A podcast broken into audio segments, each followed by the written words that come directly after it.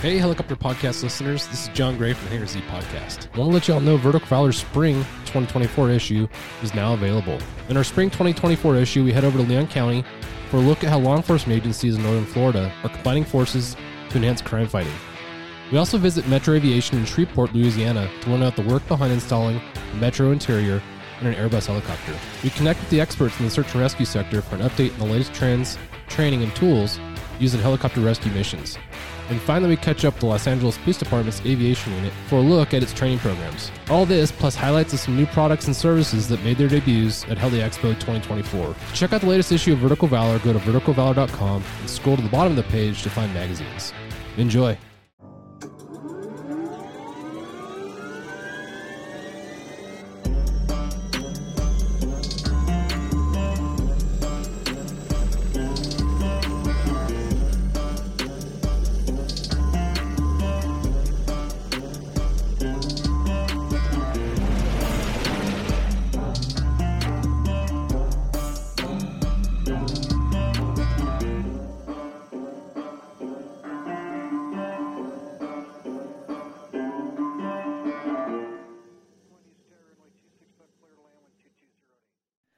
What is up, and welcome to the Helicopter Podcast. I'm your guy, Halsey Scheider. Hope you're doing well. Big shout out to Vertical Helicast for making the podcast possible. Love doing it. Love connecting with new people. I've said it before that I love talking with friends on the podcast that I've known for a long time, but I also like making new friends. And that's an example of today Mr. Nick.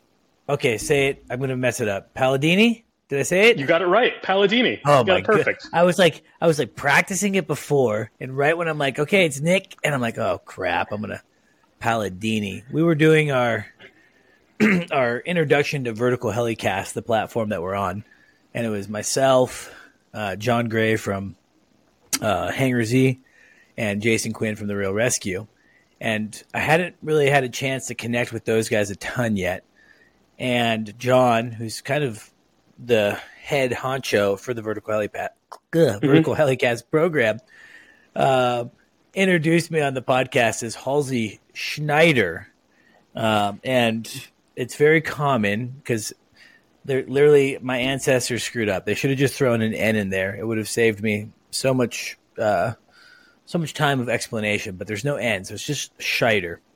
So I'm super I'm always I want to make sure that I say people's names right because my name Halsey always gets screwed up. Hazley, Scheider yeah. turns into Schneider. I get Hazley Shitter a lot, uh, so that's that's always fun. Well, but uh, Mr. Nick, and I totally to get that because my name's usually messed up as well. So you know I'm right there with you. You know when that when yeah, the pa- when the yeah, it's hard. When the ancestors came across through Ellis Island, they changed the spelling, and nobody's been able to pronounce it right since then. Exactly. Yeah. Same same situation uh, with my with my ancestry as well. I don't actually know a ton. I I know that uh, on my dad's side, of course, where the last name comes from, they they came over from Poland, and that's always like a shock or surprise to people because I think Scheider sounds more German. But uh, I, I think through the grapevine, I've been told that um, the name was changed, you know, or spelled differently uh, I've heard different renditions. Maybe it was like Saida, uh, something like that. But anyway, I don't know. I, I should look into it. I think Ancestry is cool. We have so many cool things that you can do now too to kind of figure it out. I just haven't done it. Have you done one of those oh, things? No, no. I leave that to my sister. She's all into it. She just fills me in when she finds out something new. That's perfect. Yeah, I like that. Mm-hmm. I uh, I have a cousin kind of like that. And so the little like history that I do know of my family is that my mom's side is Connors, so that's fairly easy Irish. So Polish, Irish, grew up in uh, the Pacific Northwest with you. Actually, it sounds like you and I are practically neighbors. So you grew up uh, in McMinnville. I did grow up in McMinnville. It was so way back when. I was actually born in Vancouver, but you know, I moved to McMinnville when I was like a year old, so I don't really remember okay. much Vancouver. Yeah, man, the the Couve doesn't count then. For our listeners yeah, who may so. not be familiar with McMinnville, it's kind of cool. I would say it's like a little bit of an aviation. Uh, well, I would say back in the day when you and I grew up, it was like an aviation farming town, it and was. now it's like a aviation bougie wine country town. Um, Evergreen uh, Aviation was out there forever. Del Smith is, I think, the guy that started that. That and, that is definitely his name. That's his name. Yeah, I uh, I got married at the Del Smith Chapel, um, at the Evergreen Space Museum. Long story short, I got married twice, but one mm-hmm. just to the same woman, so that's good.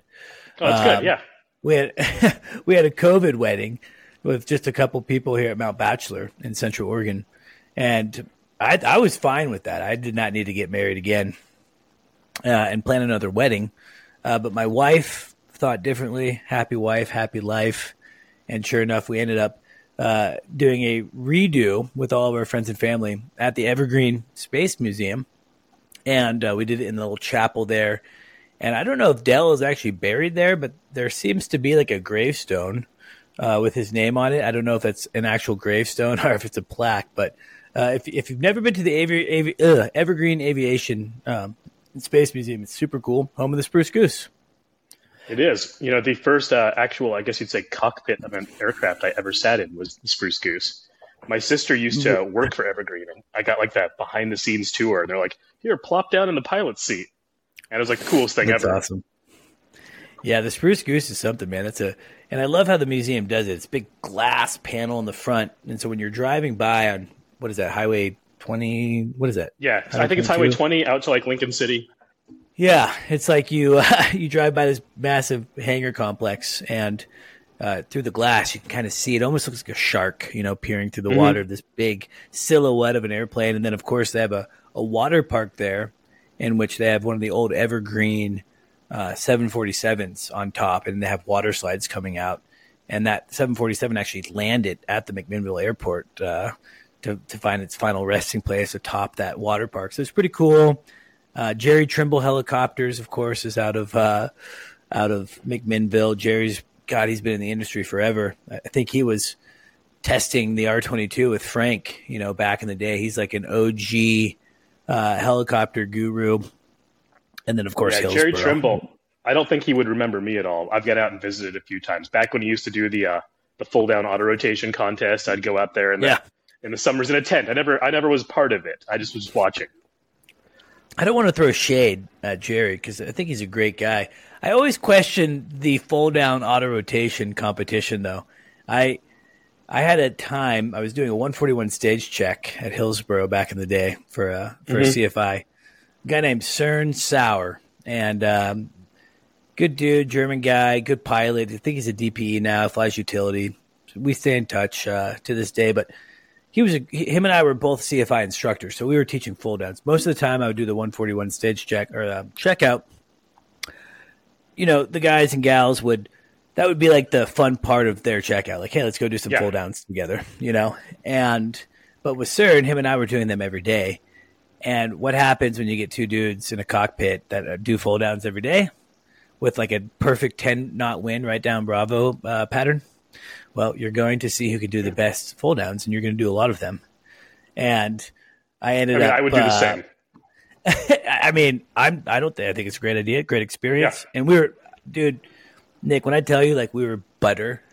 it was seriously like they were like some of the best full downs of my life, and CERN was killing it. And we weren't outwardly like competing, but we were competing. And of yeah. course, I I kissed the stinger on one of them, um, which I don't think it's that big of a deal. Stinger's part of the landing gear. Uh, yeah, you know, it's, it's there for a reason. For. And yeah. it was like just the smallest little nick, but I did get, uh, I got a little bit, what's the word, uh, in trouble for, for that. But, you know, uh, this idea of a full down auto rotation competition always kind of was like, eh, I don't know if that's a good idea, but he did it for years. It was always fun to attend. And back when I used to go, I was, I think I was going when I was a commercial student and then a CFI student at Hillsboro.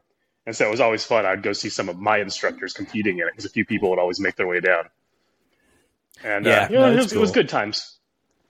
It would be fun. I, I, think it would be fun for sure. So you're a Hillsboro guy. Ironically enough, um, um, the podcast is now uh, one of our proud sponsors is Hillsboro uh, Aero Academy. So were were you an Aero Academy guy or were you a Hillsboro Aviation guy? So I was a Hillsboro. I started as an aviation guy, and it went to Aero Academy while I was there. Okay, yeah, because I was straight just H A I. none Mhm. of this HAA. Uh, Mhm. Was all Hillsboro Aviation Inc. And uh, so uh, I remember I was in Texas actually, kind of you know that whole whole sale happened. But uh, you know I keep in touch with uh, with the folks there. Jared Friend is now I think head of the helicopter operations.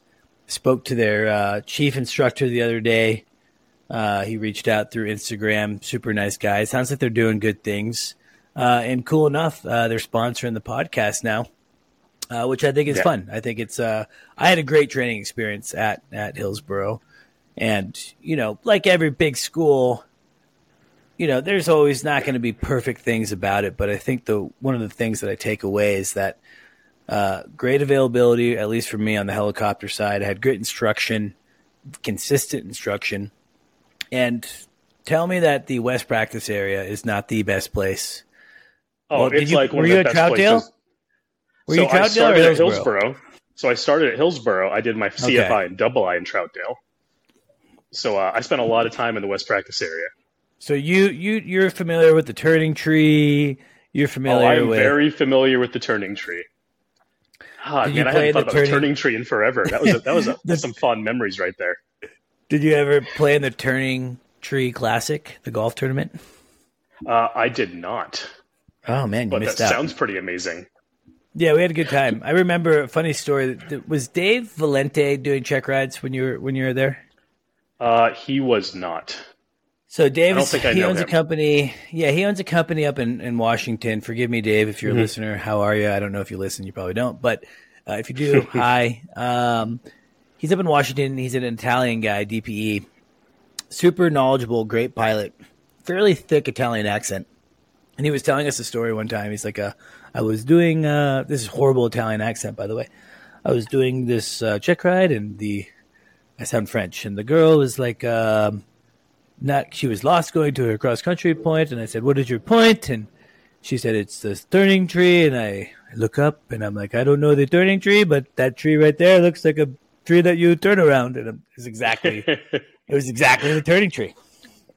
That's awesome. Which I thought was yeah, when funny. I when I uh, left Hillsboro and went and started teaching on the East Coast, back where I am now in New York, uh, we have a town out here with a bunch of where they do a bunch of horse races and racetracks.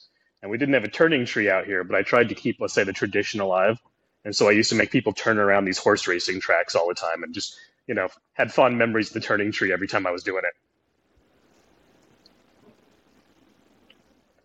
Oh, I think I just the turning tree. Oh yeah. No, I that was me. I I'm a heavy breather, and so when when you're talking, I mute myself, and I've never not unmuted myself, and I just did that for the first time. I I have fond memories of uh, West practice and, and training out there, and yeah, man, off airports. I mean, I think the coolest part of flying helicopters is off airports, and so to be able to Oh, have I absolutely agree. to, to be able to have off airport opportunities that we had uh, in the West practice area. Excuse me. And I, I mean, and I feel cool. like you feel the same way, obviously. But I felt like my training at Hillsboro was top notch and amazing. I still keep in touch with uh, my uh, person who primarily taught me for most of my time, Life Roost Guard. Who is He's that? out flying. Life Roost Guard. He's out uh, flying 92s in the North Sea. Oh wow, that's cool. Where's he uh, from?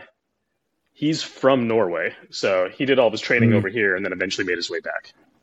One of the cool things, and I think that there's other schools that probably have like the same phenomenon, but um, you know, Hillsboro is such a smorgasbord of people from all over the world.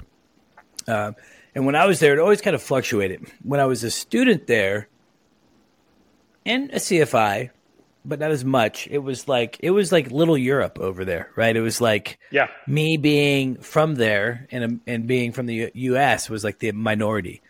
And uh, ironically enough, I haven't really thought about it so much. And then I was at European Rotors a few months back in Spain, the trade show, kind of the HAI equivalent in Spain, and I ran into so many people from Hillsboro uh, that were you know trained in trained in Hillsboro and European and went back did their conversions, and you know they're flying all over Europe and doing cool things. And I thought to myself, like, man, that's awesome. Like, I don't know if there's so many college like experiences where you get to interact with people from all over the world. Uh, but I think that was one of the cool takeaways. Uh, and I feel like I probably have a couch or at least a nice guest room to sleep on uh, sleep in just about anywhere. you know yeah. Anywhere in Europe at this point. So I need to like start taking advantage of that. And then the GI program came in, more Americans obviously, but uh, I think I think Hillsboro has a, a EASA program now. So anyway, Hillsboro is doing cool things. Uh, glad to have him be part of the the podcast, and it's always great to connect with former alumni. How did you? Uh, how did you? I mean, was it just like, hey, I'm from McMinnville, and there's Hillsboro, and that makes sense, or was there more thought into it? So there there was, let's say, a little bit more thought, but uh, you know, my my sister works for the government now, and deals with uh, a bunch of military pilots overseas. And I was asking her once. I used to live in Las Vegas before I was a pilot, and I was like, okay, I think I kind of want to do this pilot thing. But you know, you you deal with all these pilots. Do you have any like good ideas on like where to go? Do you, can any of them give me any recommendations? And then apparently, some old military pilot buddies of hers suggested Hillsboro, and when I was talking to her, I'm like, come on, you can't be serious. Like the place I should be going is a place next to where I grew up. Like this is like the silliest thing ever, but you know, it worked out. I moved, ended up moving back to Oregon and then went to Hillsboro and, you know, just gone on from there. And then, you know, it's been funny since being an actual working, you know, professional pilot, how many people I run into who either have been from Hillsboro themselves or everybody knows Hillsboro or uh, Evergreen. Like I almost, I almost never bump into somebody who doesn't know Hillsboro or Evergreen in McMinnville.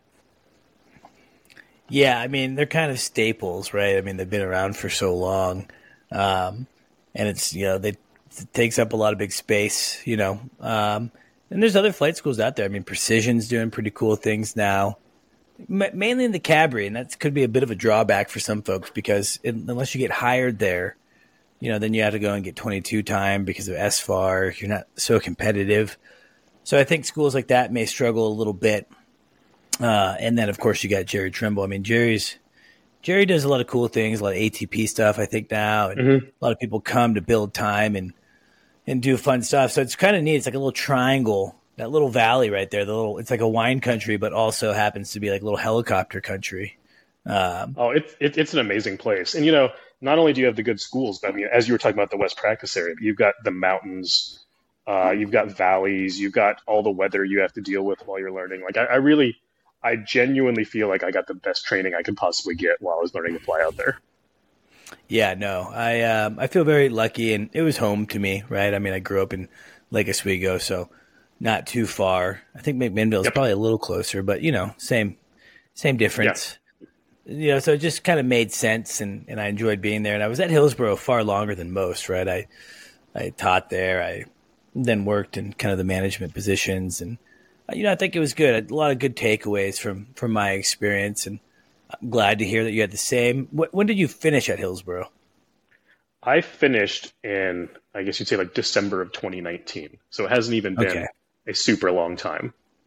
So I had been gone for like five five years at that point already, because I think I left around 2014.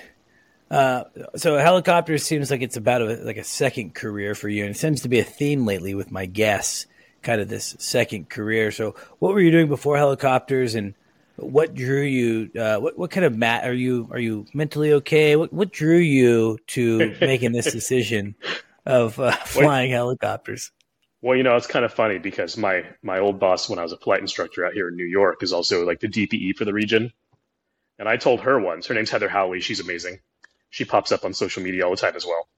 But uh, I told her once that I figured that everybody who flew helicopters had to have at least a screw a little bit loose because like who goes and does this sort of thing. But uh, yeah, so I went to college for science. I had like a physics background. And uh, I ended up stumbling into and running a company in Las Vegas back in the day, so like a corporate type job. And uh, it didn't really work for me. Like when all was said and done, it was a fun job. I met a lot of interesting people, but being behind a desk all day just wasn't wasn't I guess really what I'd pictured for myself in my life. I ended up leaving that and uh, got into um, uh, paramedic school to do something a little bit, let's say, more exciting. Started down that route, and uh, then I'd had this idea I wanted to be a pilot pretty much since I was a kid. So as I started working on an ambulance, you start running into helicopters doing EMS, and like you know, those pilots looked like they were having a lot more fun than I was on the ambulance. So I, I ended up calling up Hillsboro, and like it just took off from there. Like I called them up, and I remember calling them up, like, what would it take for me to start? Like if I was curious, you know, I went in and did like an intro flight. They're Like, you can start in a couple weeks if you want to. Like, well, that's Just send a check. yeah, yeah, that's perfect. Let's go do this. and uh, from the time I did my first intro flight, I just remember getting off the helicopter and having like the biggest grin I've ever had in my life. And I was like, "Yep, this is it. This is what I should be doing."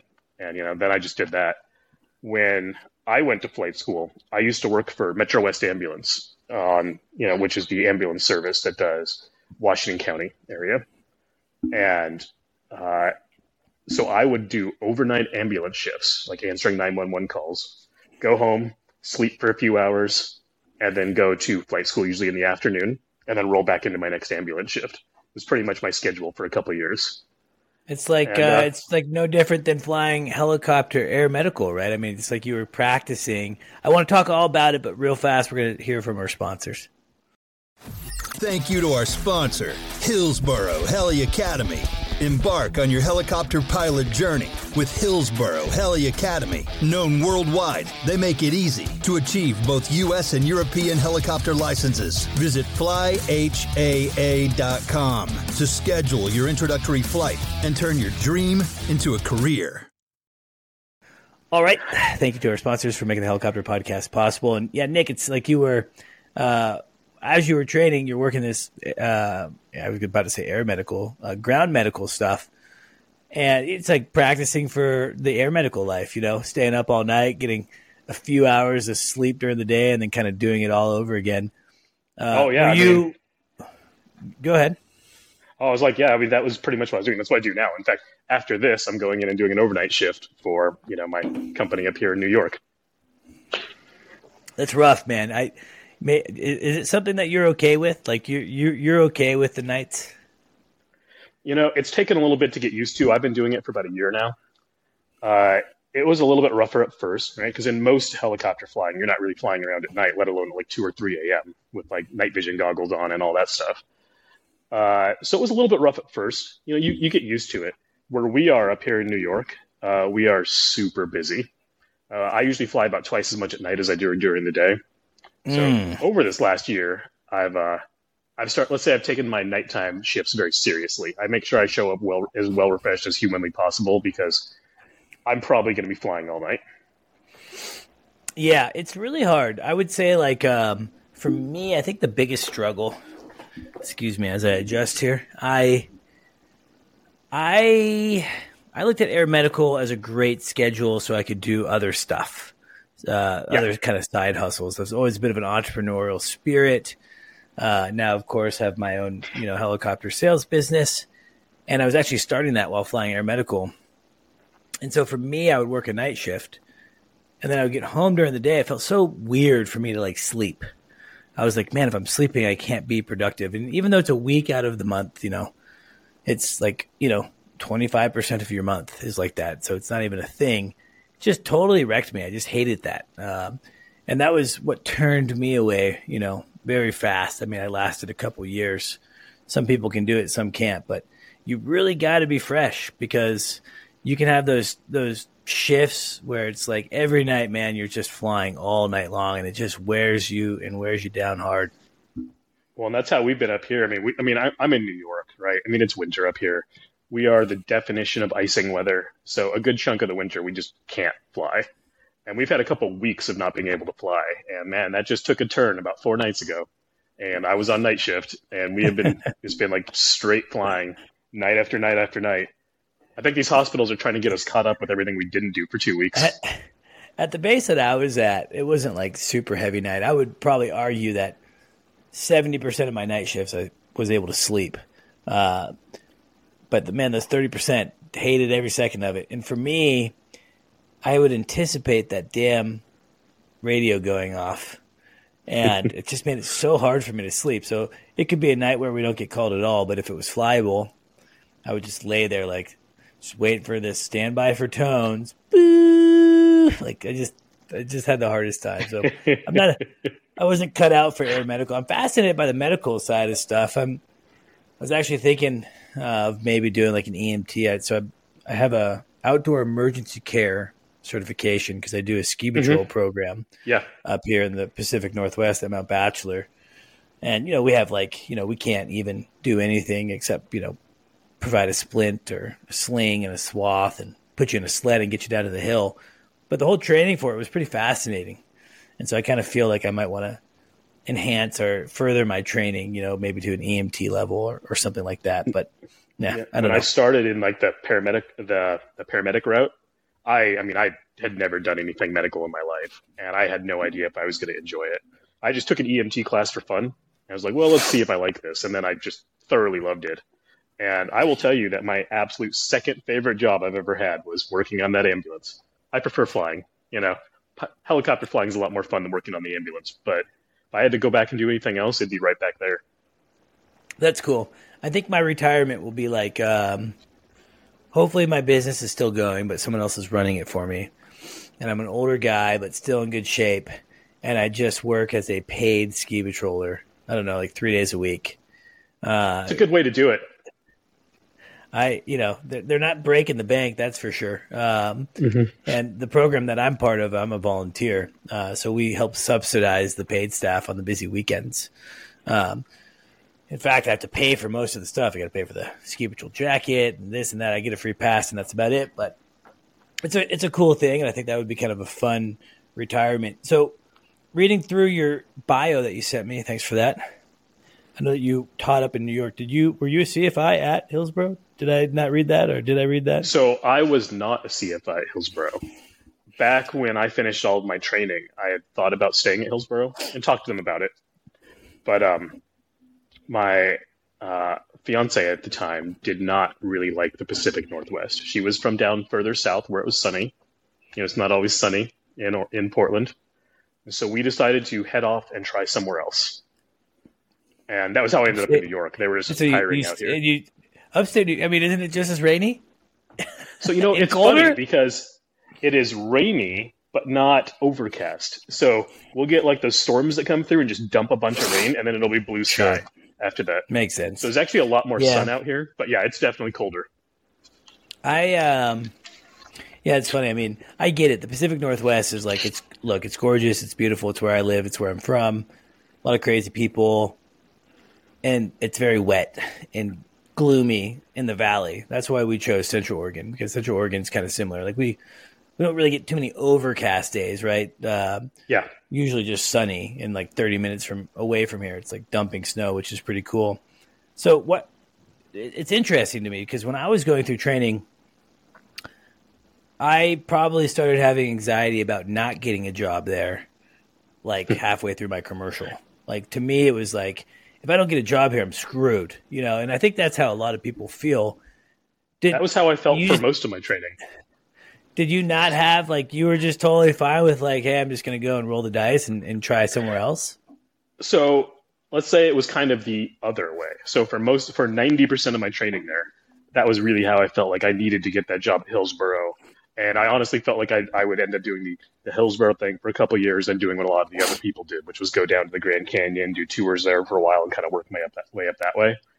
Um, I ran in to a another old Hillsboro student right when I was like finishing my commercial, starting my CFI, who uh, was a commercial student finishing when I first started. He was awesome. He was really friendly to me. I mean, you were at Hillsboro. Like it was amazing to me always how how friendly and helpful the further along students were to the uh, newer ones and whatnot. And he was another one of those guys.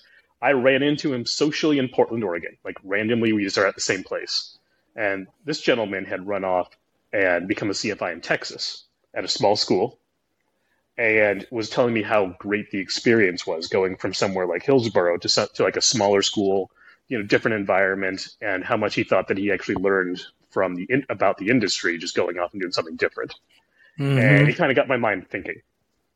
So then, when um, we were talking about not staying in Portland, I went and uh, started looking around, and I found a school out here in New York. It was kind of like, let's say, a similar environment.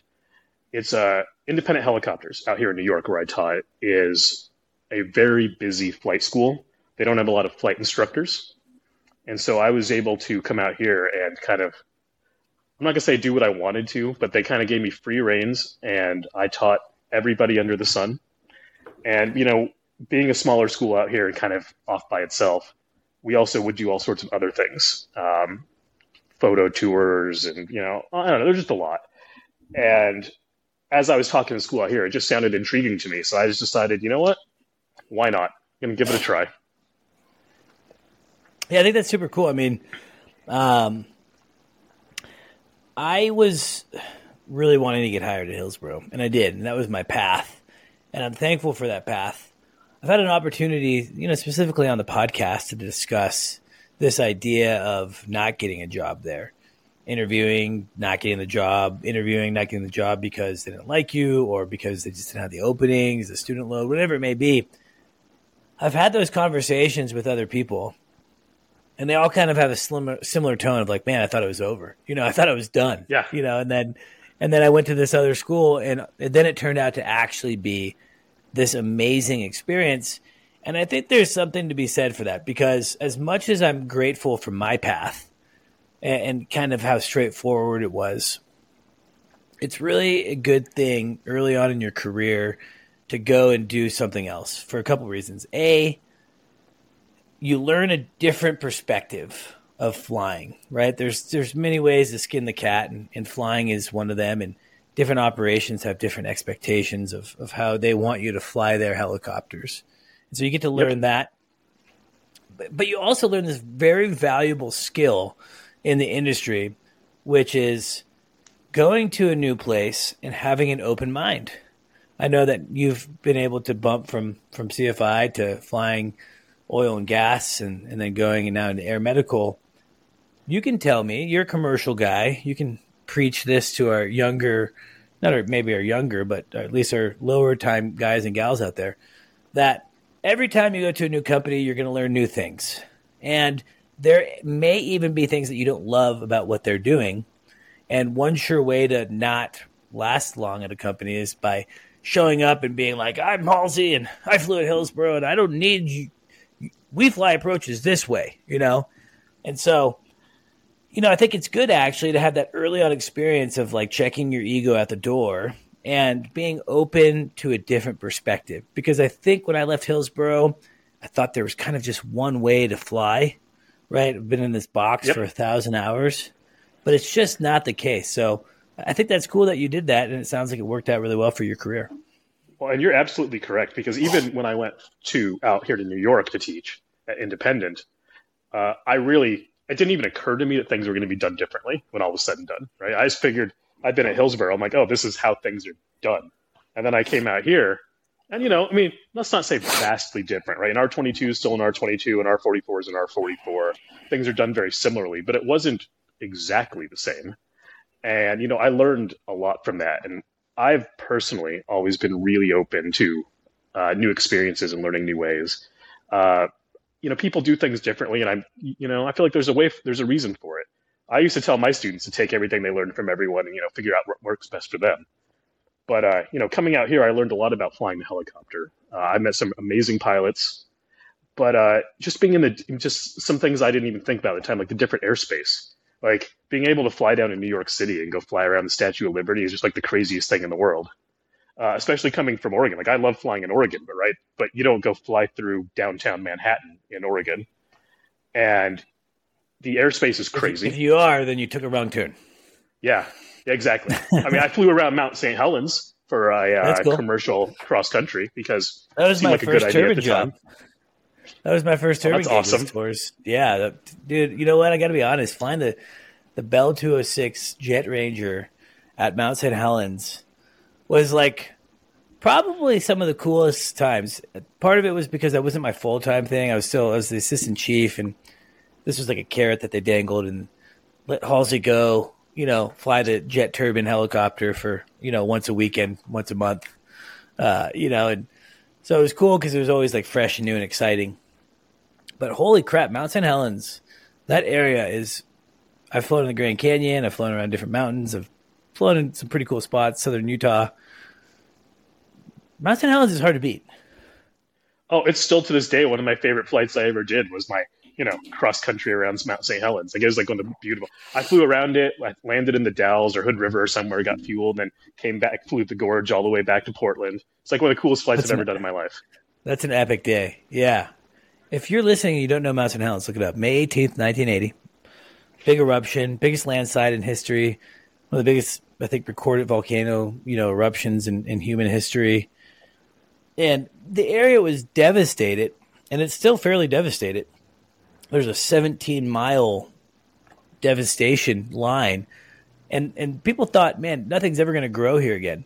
But in its own way, in its own unique beauty, it's things have been growing, right? There's and there's large these giant elk herds that love that area. I don't know why. On the Toutle in the Toutle Valley, uh, just absolutely incredible. And to see like um, in Spirit Lake, all the uh, all the trees just still floating there because they were just flattened into the water. I mean, it's just like you're you're peering back into history, and I think that's really cool. And it's, Yeah, and I can know, already tell you were a better tour pilot than I was for back there because I couldn't have named everything. yeah. off the top. Of course, I'm I'm an expert. Please, okay. Uh, no, in fact, I was not even born when Mount St. Helens blew up, but my parents told me because they were moved, they just moved to Portland, so they actually watched the the mountain erupt from Council Crest, which is in like the West Hills. And uh, just a cool. I don't know. I think the I think the Northwest is neat with all the volcanoes, and I think that that's a, a, a very cool example. And I think it's a cool example of helicopters uh, and the vantage point that you get from a helicopter. Uh, you can go and hike Mount St. Helens, and, you, and you- I'm sure it's an amazing view. I could fly from 12 miles from the crater to the top in about 14 minutes in a jet box, and it was just this incredible experience. And I think that's cool because even non-helicopter people dig that, right? I mean, people literally pay. Yeah, I don't know Yeah. what the tourism industry is, but probably close to a billion dollars a year of helicopter tourism worldwide uh, because it, gives you such a cool vantage. And so I felt really lucky to be flying a helicopter in that area. It's intimidating though. I don't know when you fly a little helicopter next to a giant mountain that exploded. There's something cerebral about that. I don't even know if that's the right word, but something that I could palpably feel. Yeah, I feel very similarly. Like even where I am now up in New York. So I'm in the Adirondacks. I'm kind of my my base I'm at is wedged between the Adirondacks and the Catskills, two mountain ranges up here. They're not as tall, right? They're not they're not the you know 10,000 foot peaks of the Cascades. But you know, we do have, you know, a lot of 3,500, 4,000 foot peaks. And it never occurred to me how I guess you'd say empty of civilization it was going to be out here. Like I go and I, I go and fly. Like, you know, I tell people I'm in New York, but I'm, I'm not in the city, right? I'm, I'm in the mountains. And if I go and fly 10, 15 minutes into the mountains, like there's just not people anymore. And I can fly all the way to Canada for like, like an hour and a half or so flying. And you just don't see towns. There's no roads. It's just trees. And out here, they have all these old fire towers on top of like the tallest peaks Oh, cool. Yeah. And some of them have helipads on them. So there's like these random helipads at like these 4,000 foot uh, fire towers that uh, it's just amazing. When I was an instructor, I would totally take students out there once they got good at it. Be like, we're going to go land on top of this mountain. Take the 44 out and land on the little peak. I was gonna say flying air medical. That's just a tease, man. Having to fly over the the cool off airport opportunity and know that you can't do anything about it. Yeah. I keep telling my crew that someday I want to land on one of those just for fun. Like, we need a hiker to have something happen right on this mountain so we land. But, you know, I don't think it's ever going to happen. You might be able to call it like training, right? Hey, we're gonna train and land on Mhm. this for that for that scenario. You know, I know air medical. That's fair. And one of them's only like 15 minutes from my base. So I might even be able to I pull mean, it off. I think you should pull it off. Uh, you should ask first, though. I don't think mean- it's a good call to to ask for permission and uh, or don't ask and, and beg for forgiveness. But uh, I would Yeah, probably yeah, ask. they'd probably get crank. They'd probably get a little cranky if you go and just do something like that without asking first. Isn't that the cool part about helicopter flight school, though, and instructing? Is that I tell people this all the time because it's easy to get burnt out. I think we all do. But I try to tell people, man, it's the one job where you get get the keys to a helicopter, literal keys, because you're flying a Robbie, and you get to go do whatever you want, like to a degree, right? As long as Yeah. it's like safe. Like working at Hillsboro, I'm like, I'm gonna go land on 40 off airports today in 40 different spots and they're going to be confined. Some will be pinnacles, and I'm going to go to this creek that I found. Like, it's just you don't get to do that when you're a commercial pilot anymore. No, you don't. Like, you know, that's what I used to tell my students. Like, enjoy your time as a flight instructor. Like, you get to get you get to get amazing at all these skills, which are going to do you wonders for the rest of your career. But like, you're never going to have that freedom again. Like, you know, we, we mentioned briefly that I used to fly in the Gulf, and I loved flying in the Gulf. Like, it was it was an amazing experience. But you know, you don't get to just go and do all the things you want to do all the time. Like, they're like, here, go fly to this platform. Yeah, yeah, you definitely. It's it's you. You're just told what to do to a degree. I want to talk about the Gulf because we haven't had too many Gulf uh, conversations on the podcast. So I think that would be cool. But first, let's take our second sponsor call. Thank you to our sponsor, Robinson Helicopter Company, the choice for unrivaled safety and reliability so you can accomplish any mission with confidence. For more than half a century, Robinson has been at the forefront of the helicopter industry. From the R 22 to the R 66 turbine, Robinson makes helicopters accessible so more people can accomplish more missions. Climb higher. For additional information, visit www.robinsonheli.com. All right, coming back to the helicopter podcast. Thank you to our sponsors for making the show possible. Pretty cool. You know, I just started the podcast. Just I don't know really why, but I did it, and I never thought it would actually kind of be anything cool. So I'm just grateful for our sponsors. I'm grateful for MHM Publishing and, and Vertical Helicast for making it possible. Super cool, and it's very thankful for to forget to just have helicopter conversations. We were talking about that during the break. That the podcast is literally just like I don't really consider it work of sort because it's just like talking about helicopters. In fact, I usually try to record, you know, midday, and it kind of you know takes me away from that monotony of of work sometimes, and just uh, talking about helicopters. So I think it's cool. And Nick, I'm really enjoying the conversation. You worked in the Gulf. You said something that I've never heard anyone say before we got left for the break about um, that you loved flying in the Gulf. Uh, I've had a ton of friends fly in the Gulf, and this is the report that I've heard. Tell me if I'm correct. Yeah, we'll see. You get you get to fly decent aircraft. Most of the time, you'll start off with like a 407 A star single engine, something like that. Depending on the company, that aircraft will not have air conditioning, and you will fly all day, every day for two weeks straight and you'll fly grumpy uh, and, uh, clients uh, of the oil and gas company that you're contracted for to multiple platforms, and you're flying over water, and it's kind of sketchy because you're over water, and the clouds coming quick, and the weather's weird, and visibility can get really crappy. No one's ever sold it to me that they loved it, so I please inspire me. Well, you know, I'm I'm glad to see I got something unique going on. So yeah, I started in 407, just like a lot of people do in the Gulf. Uh, I flew for PHI. The four, you know, our fleet of 407s were um, all standardized. They were all about the same, and they all had no air conditioning. So that is 100% accurate. But that's why you know you go up to 5,000 feet and open a window. Um, so here's the thing for me. I mean, I grew up in Oregon. Feet, like man. I'm afraid. I'm afraid of heights, bro. That's a. That's a. Yeah. Well. Where do you go to outer space? You know, when you're in Louisiana and it's 99 degrees and 99% humidity, sometimes you just do what you got to do, especially when you're yeah. sitting in that helicopter for 12 hours. Uh, uh, yeah, seriously.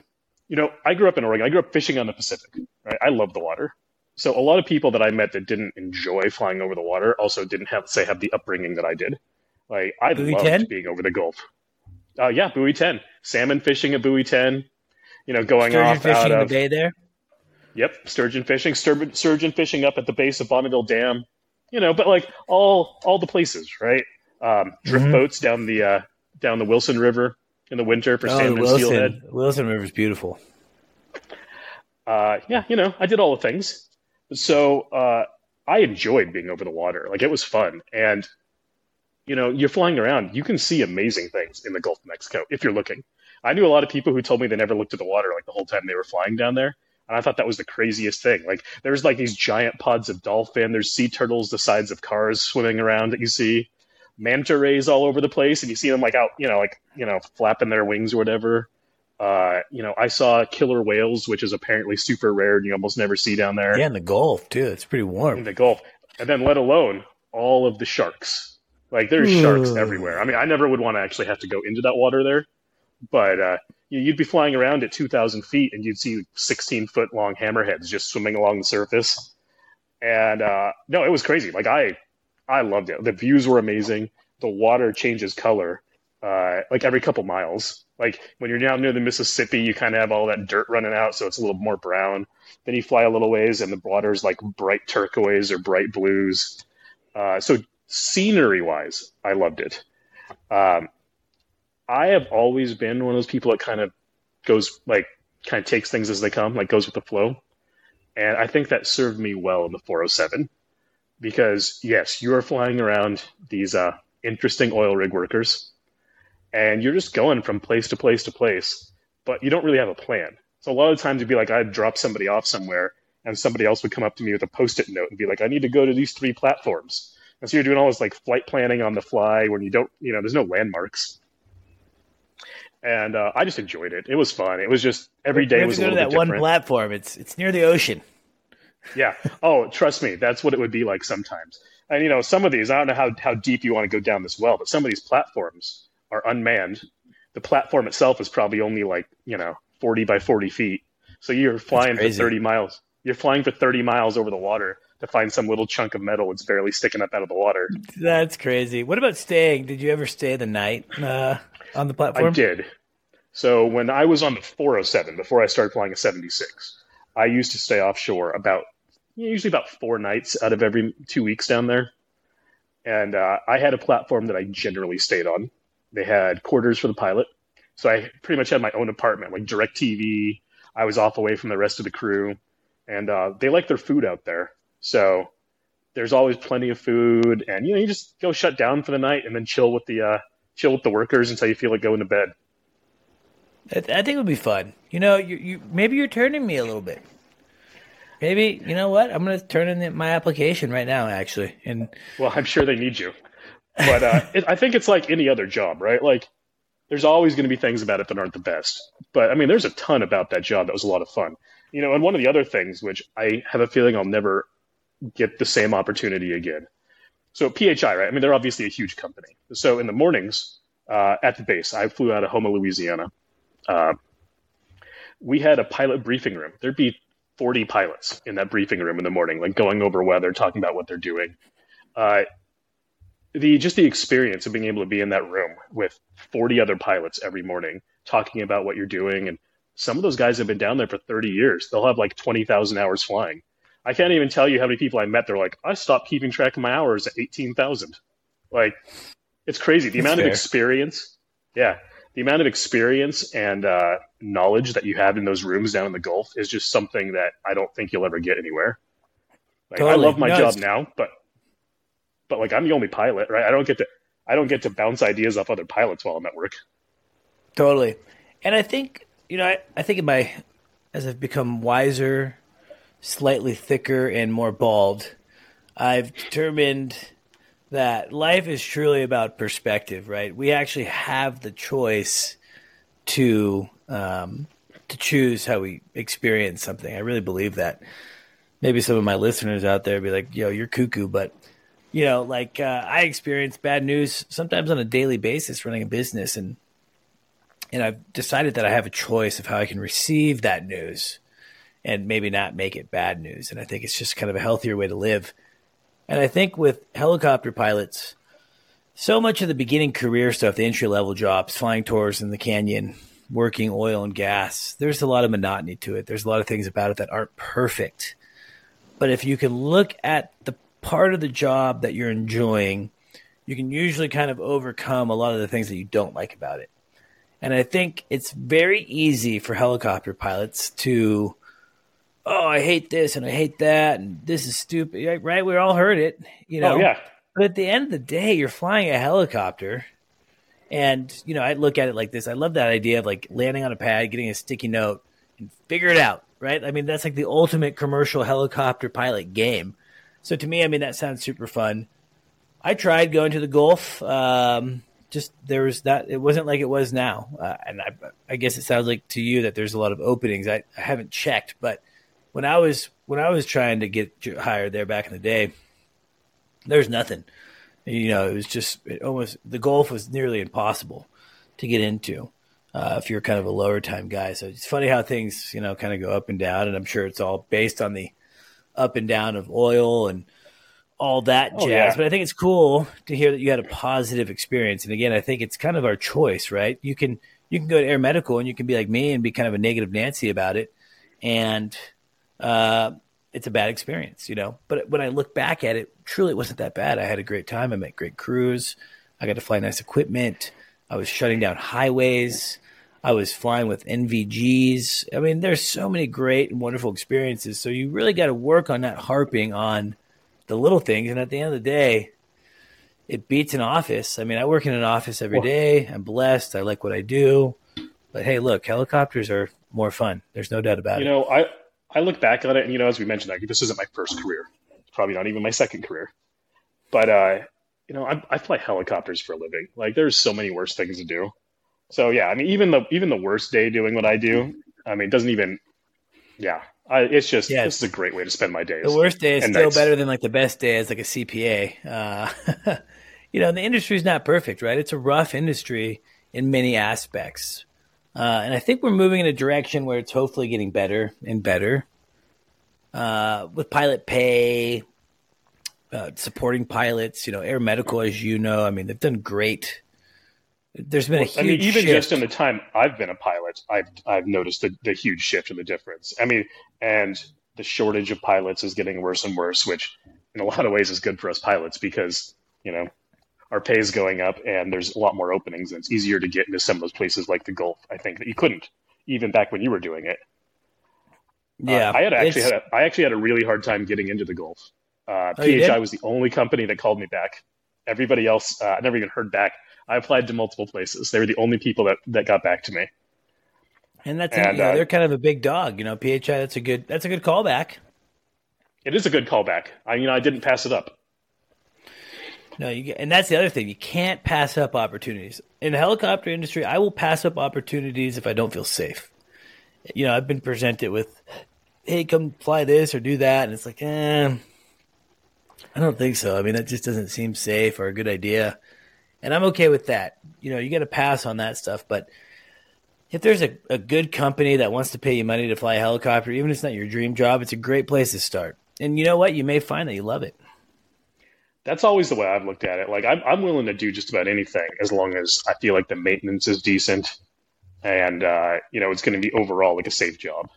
Like, I know I fly helicopters and there's risk involved, but, uh, you know, I don't feel like I need to have unnecessary risk. Yeah, totally. If you don't mind, how old are you? 45. 45. And you started, so it's been what, seven years since you finished? Yep. Or what, five, five years, I guess? What did you it's say? About five years since I finished. Uh, 2017 is when I started. So I finished in 2019. So, so you're like 40 when you finished. Yep. So I mean, I think that's cool, and I think it's funny. I see this a lot doing the podcast. Is like this idea of second career. It's very different than me, right? I've had one career since I was twelve, and it's been somehow entwined with aviation. A couple brief stints in, in high school working pizza, uh, and I still make great pizza to this day. But um, you know, I think it's neat. I think it's really cool, and I love hearing that people because a lot of my podcast guests, this is a second, third career are taking advantage of a of of following your your dreams, right? I think as as we become adults, it's easy for just us to get into the monotony, to think that we can't actually do what we want to do, uh, to think things aren't achievable. Uh, and I think it's neat when people take a risk because I'm sure by coming a, becoming a helicopter pilot, there was probably some risks that you had to take. Not flying that, I mean, yes, from that yeah. aspect, but just financial, family. I mean, that's a big decision. You know, it is, and it was. You know, when I was in flight school, you know, for my like two years or so, uh, you know, the whole time it was always like, I'm spending all this money. Is there even going to be a job when I'm done? Like it was, it was two years of being stressed out about that. You know, there were, I remember hearing all these stories about people who went through flight school and ended up becoming truck drivers because they couldn't get jobs. And uh, I'm like, man, is this what's going to happen to me? I mean, this isn't, you know, a let's say a cheap endeavor to go become a pilot. And uh, I was very stressed out, and I was really excited when I got that first job. Not that you get paid a lot to be a flight instructor, but just knowing that I had a job was like the nicest feeling in the world. Like, okay, I really am going to be able to do this. It's uh, nice to break that ice, right? And I think a lot of those people that are driving trucks, there's probably a reason for it, right? Uh, and again, nothing against truck drivers, but you know, if you can't make it in the helicopter industry, it's probably not because you can't fly the helicopter all that well. It's probably because you're not a very friendly person, or a person yeah. that people like to be around, right? That's the that's the biggest lesson we hear about it all the time on the show. Is like this this really thought provoking idea that's not all that thought provoking is just treat people nicely and be someone that people want to be around. And you're probably going to have opportunities within this industry. Yeah, I mean, you know, the industry is, I mean, it's super small. it is amazing to me. Uh, I feel like I'm like one degree of separation from virtually every other professional helicopter pilot in the country. Like, if I don't know them already, I probably know somebody who does and uh, you also you hear about the people that are nice and you hear about the people that are difficult to work with. Mm-hmm. and uh, those people have a harder time getting jobs or they get their one job where they're antisocial and don't seem to ever leave it because nobody else is going to take them. Yeah man. Attitude is everything uh, and it's a very small industry. Uh, and everyone knows everyone. It's somewhat incestual in that way. So you really got to mind your p's and q's and let's be honest, we're humans, right? So we all kind of gossip a little bit. So if you're kind of a someone that people don't like being around, it's a little bit easier to talk about that. But, oh, that Nick guy, Ooh, I don't know, you know. Um, so you know, you just got to be a good person. It seems like you got a good head on your shoulders. I think it's cool that this is your second career. I like hearing your perspective on the Gulf. And unfortunately, we've come to our point of the show where it doesn't even seem like we've been talking for that long, but it's already been about an hour. Um, so, Nick, I really appreciate you coming on. I think it's fun. I think it's fun to talk about Hillsboro, and, and we have that shared experience. Oregonians, I think that's super cool. We fished in the same spots.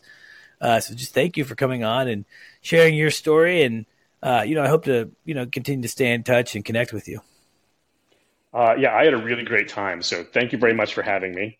And I can't believe an yeah. hour has gone already. I know, is that crazy? It's like um, I don't drink anymore, uh, but I always wish. It kind of reminds me like these conversations are like over a beer. You know, two helicopter pilots talking about.